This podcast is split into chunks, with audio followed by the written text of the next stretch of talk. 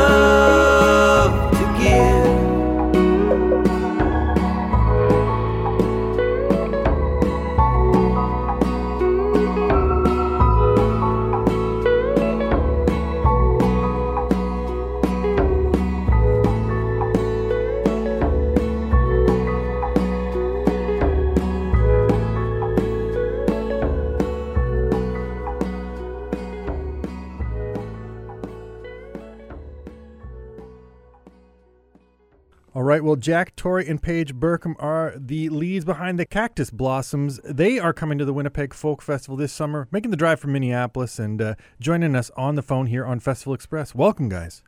Hey, thanks for having me. Uh, good to be here. Now, I uh, I read an interview the two of you did with uh, WBUR, I guess in Milwaukee, uh, talking about uh, as as kids singing along in the car on, on family road trips, and and I'm curious how you go from that to singing in a band together. Like, was there kind of a, a turning point where you decided, yeah, we should we should do this as something as an as a vocation, let's say? No, no, there was no no big uh, turning point for us. It's it's been pretty slow. Um, you know, we've been playing music now together for about eight years, nine years.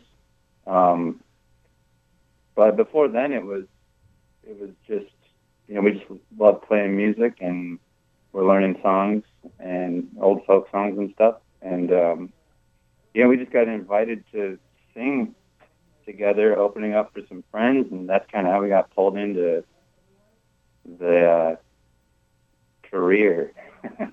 So were were you like a, a unit when you got asked to to open up for some friends, or was it like you weren't necessarily a band at that point?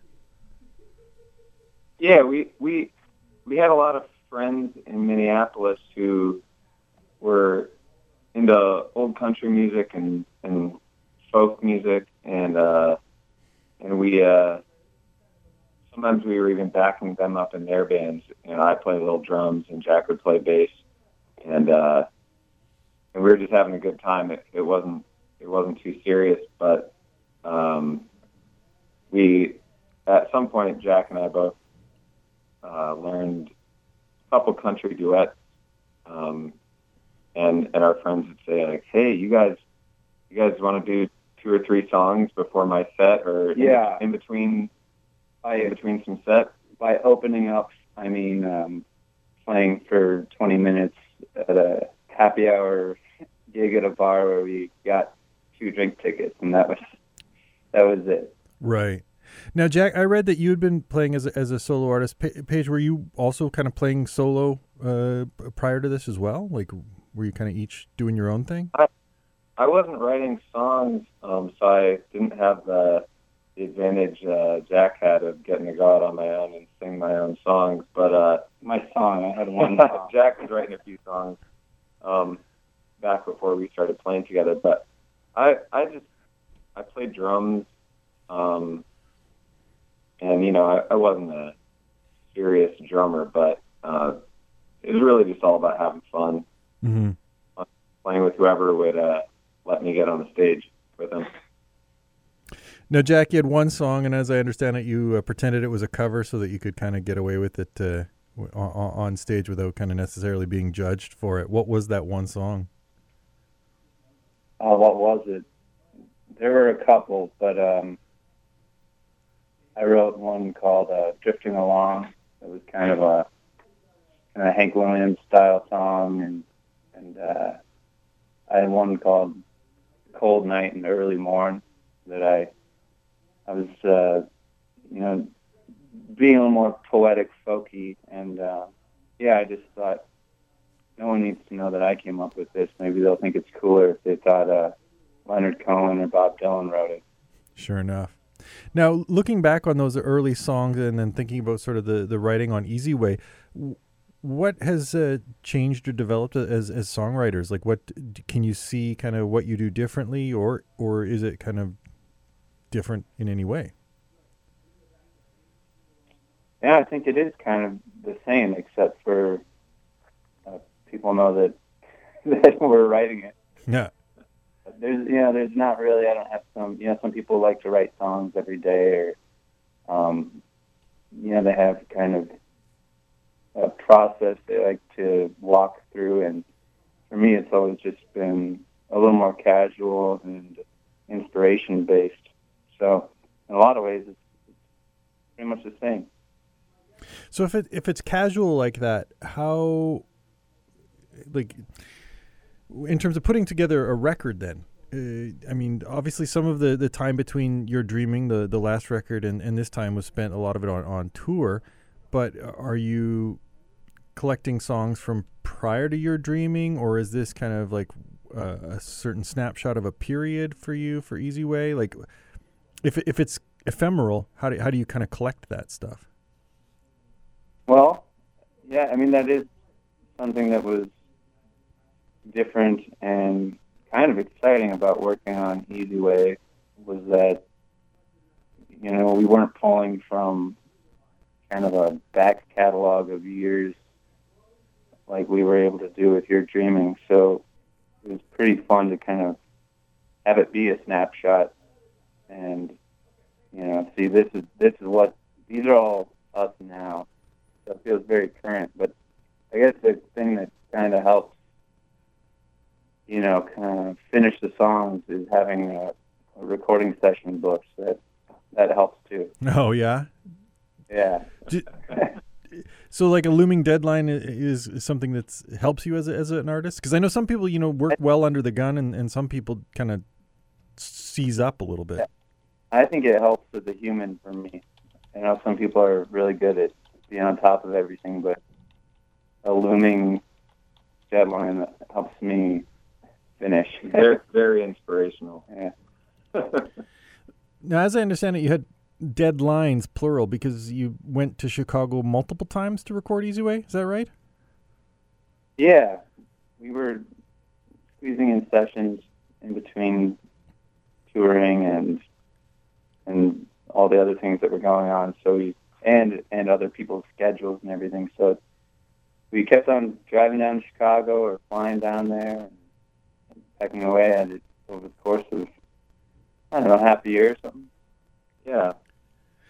Yeah, and, and we uh during the process of um well we, we weren't sure how we were gonna release Easy Way, um because we were in between we weren't gonna be putting it out with our the record label we put our last one out with. Um so that in a way, gave us some freedom to uh, be on be on our own schedule, and um, you know, there was no hard deadline. It was just our own our own deadlines that we were working with. Sure enough. Now, are you like going and doing like one whole song when you do it, or are you doing like parts of individual songs and then kind of reviewing things, and then when you go back, you kind of finish them off? Like, what's what was that kind of uh, process? Yeah, all, all of those things. We we did all sorts of of uh, fun, interesting methods on the different tunes on this record. When we started recording, Page and I had been on the road a lot for the two years following up to it, and we did a Europe tour that was 20 shows in 21 days or something crazy. And uh, getting into the studio, you know, you're working and you're singing the songs and showing the band everything, and we realized pretty quickly that we couldn't sing. So that made it interesting at, at first when we were starting to record, but um, so yeah, there's all these factors going into it. So it feels really good to have it finished and be happy with it. No doubt. So when you're when you go, you do some recordings. You you come home for a bit. Are you listening to the mixes and do like the songs kind of change shape at all in in kind of revisiting them or having that kind of time between recordings to to listen to them? Yeah, definitely. Um, in in our case, um, we didn't have we didn't have uh, all the arrangements worked out beforehand, um, which is pretty common. It's pretty normal these days. Um, you know, it, it would be fun to. Uh, well, our last album was recorded more more live um, than this one was, as, as far as the um, some of the tracks on our last album are almost completely live. Um, this one, we gave ourselves uh, the ability to, uh, in some cases, you know, add, add a lot um, later in the studio. We even recorded some back in Minneapolis and, and would maybe come up with a certain part three months later after we recorded the initial tracks. Um, so we were self-producing. Mm. So it's a it's a it's a learning process, and probably never want to do do it the same exact way again. you know, um, but, but it was a lot of fun. No, when you say you never want to do it exactly that way again, is it that it was a difficult thing to self-produce, or just the experience is something you're done with? Or yeah, You you you learn things as you go, and we definitely, you know, felt by the time we had it finished, like, well, let's let's take what we learned and and do things a little differently next time around. But that's the only way to learn. I think I think everybody feels that way, and right from talking to other other musicians, I, I feel like everyone thinks that that the next time they do an album, it's going to be a smooth process, but everything changes every time, and you never, you know, right when you think you have it figured out, it won't meet your new standards for how, how you think it should sound. So that's kind of the fun of it, though. So, uh, you you talked about kind of you know having background in, in roots music, but you you uh, drew in uh, a jazz player Michael Lewis to play saxophone on on this record. Were both of you kind of like do, are you jazz fans? Are you do you go to a lot of like local jazz acts, or was there just because Lewis looms large on the Minneapolis scene? How did you end up kind of luring him into the record? Well, we're we're friends, we're buddies, and um, pretty tight knit community of musicians here in Minneapolis. Um, just we just thought it would be fun to get him involved. I mean, I love going to see jazz shows, um, even if I even if I can't follow everything. I I enjoy the hell out of the sounds being made. But uh, when it comes to Mike playing on our record, we're we're like, hey man, you just like hold on to this one note? you just play one note, man. Cool. Yeah. So He can do anything though. We're just Michael Lewis fans, so he's not he's he's a jazz musician, but really he could do just about about anything we we asked. So it was cool him to to uh, be willing to get involved. So, did you have any other kind of like sounds you envisioned or, or, things you heard that you, you wanted to achieve on the record that you just ended up kind of abandoning that you weren't maybe necessarily capable of self producing, or, or was there is this the exact thing that you heard in your collective heads? I think we got pretty close. I mean, we couldn't afford the orchestra, but well, you know, I don't know what some what others hear in their heads when they're making a record, but we were just letting it unfold. You know, I, I think uh, when you get halfway through the process of making an album, I guess you could just either scrap it and start over again, or you can say, well, this is the album we're making.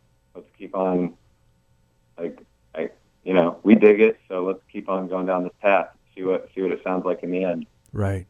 And now the ten tracks that ended up on the record was that like where the, was there anything kind of like abandoned or, or kind of left off because it didn't fit, or is this kind of what you conceived of as like the front to back and, and sort of the, in the lineup you put it in? These are the tunes we wanted to put on the record, and that's what we ended up with. So there were a few we took a stab at. Yeah, um, there were some older songs that we had that we thought about doing you know, but we just settled in on these 10 and thought it was a nice length for a record. We don't want to overstay our welcome. Now, with the kind of time in between recordings and stuff like that, were you able to live test any of the songs and, and sort of see how they connected with audiences or, you know, how, how a, a specific arrangement or, or kind of uh, way of playing it worked? Yeah, for sure. We had we've been playing a few of the songs live over the last year, and, and it was while we were working on making the record. So definitely there was a little bit of um, I don't know what you want to call it, not workshopping, but um, you know, you're just getting a feel for how the songs work and um, bringing it back into the studio. Right.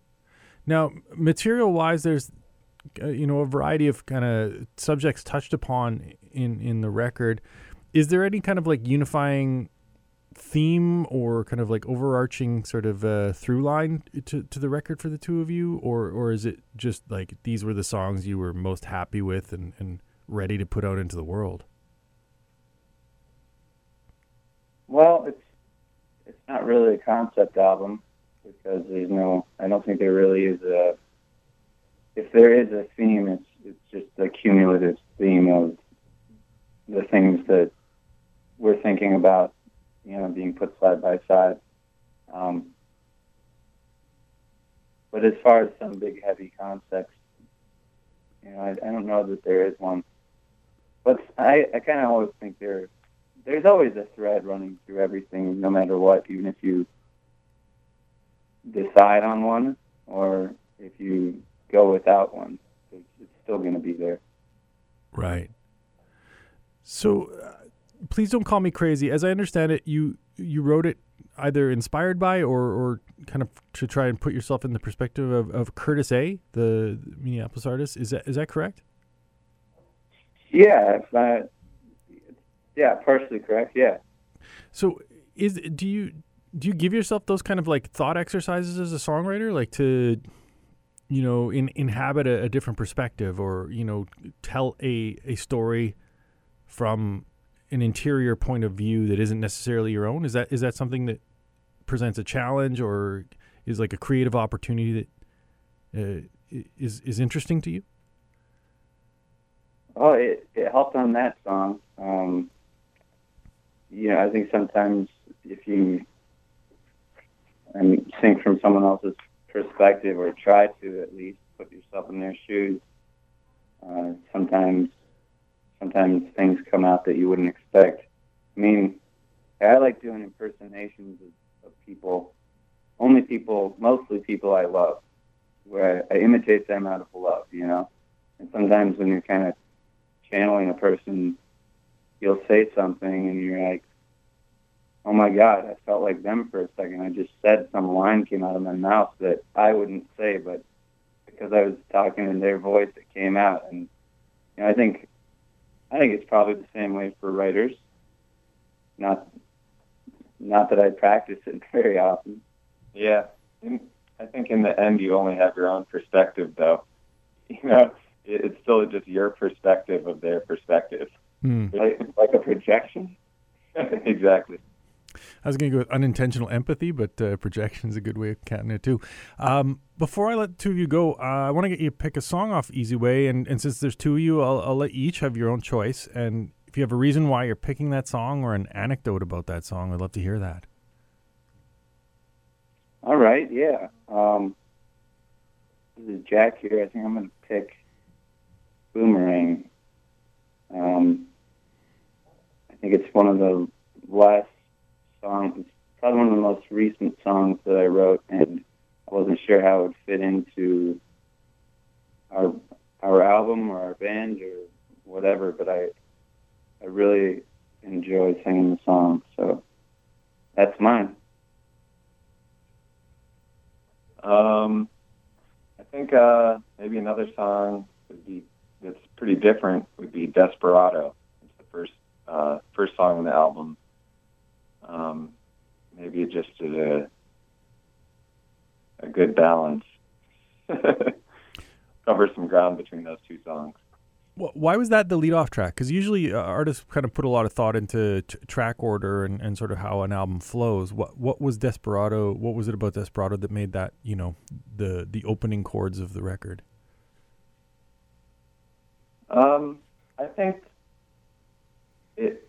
Well, think the that song is just uh, maybe somehow in the middle in some ways of of what of what the album uh, has in store. So it's a good introduction, a good path pathway into the album. we thought it'd be nice for it to start with an acoustic guitar too, so that you get ready for an album full of guitars. Sure enough. Uh, so, what's the best way to keep tabs on you guys? Are you on Instagram or you know Facebook or where? Where are you kind of like keeping keeping folks up to date on on what's going on with the Cactus Blossoms? We're pretty quiet on on the uh, social media, but you can find us there, and uh, we'll give you updates. So you can go to our website and sign up for our mailing list, or come out to a show. Um, yeah, you know, World Wide Web, baby. Now, you released this record on on Walkie Talkie, your own label. Do you have you know other artists you're going to be releasing on Walkie Talkie? So we're just a one artist label right now. Sure enough. And, um, depending on you know, depending on how well we work with them, we'll uh, we'll who knows? Yeah. Maybe we'll put some other stuff out in the future, but right now we're just just uh, working on our own thing. Yeah, we're we're our own guinea pig. Sure enough. So work work out the kinks and then sign someone. Uh, yeah. we'll give Boomerang and Desperado a listen. Uh, Jack and Page, thanks very much for taking some time and really looking forward to having you up here at Birds Hill Park uh, at Winnipeg Folk Fest. Can't wait to be there. I've heard Yeah. so much good things about it, so looking forward.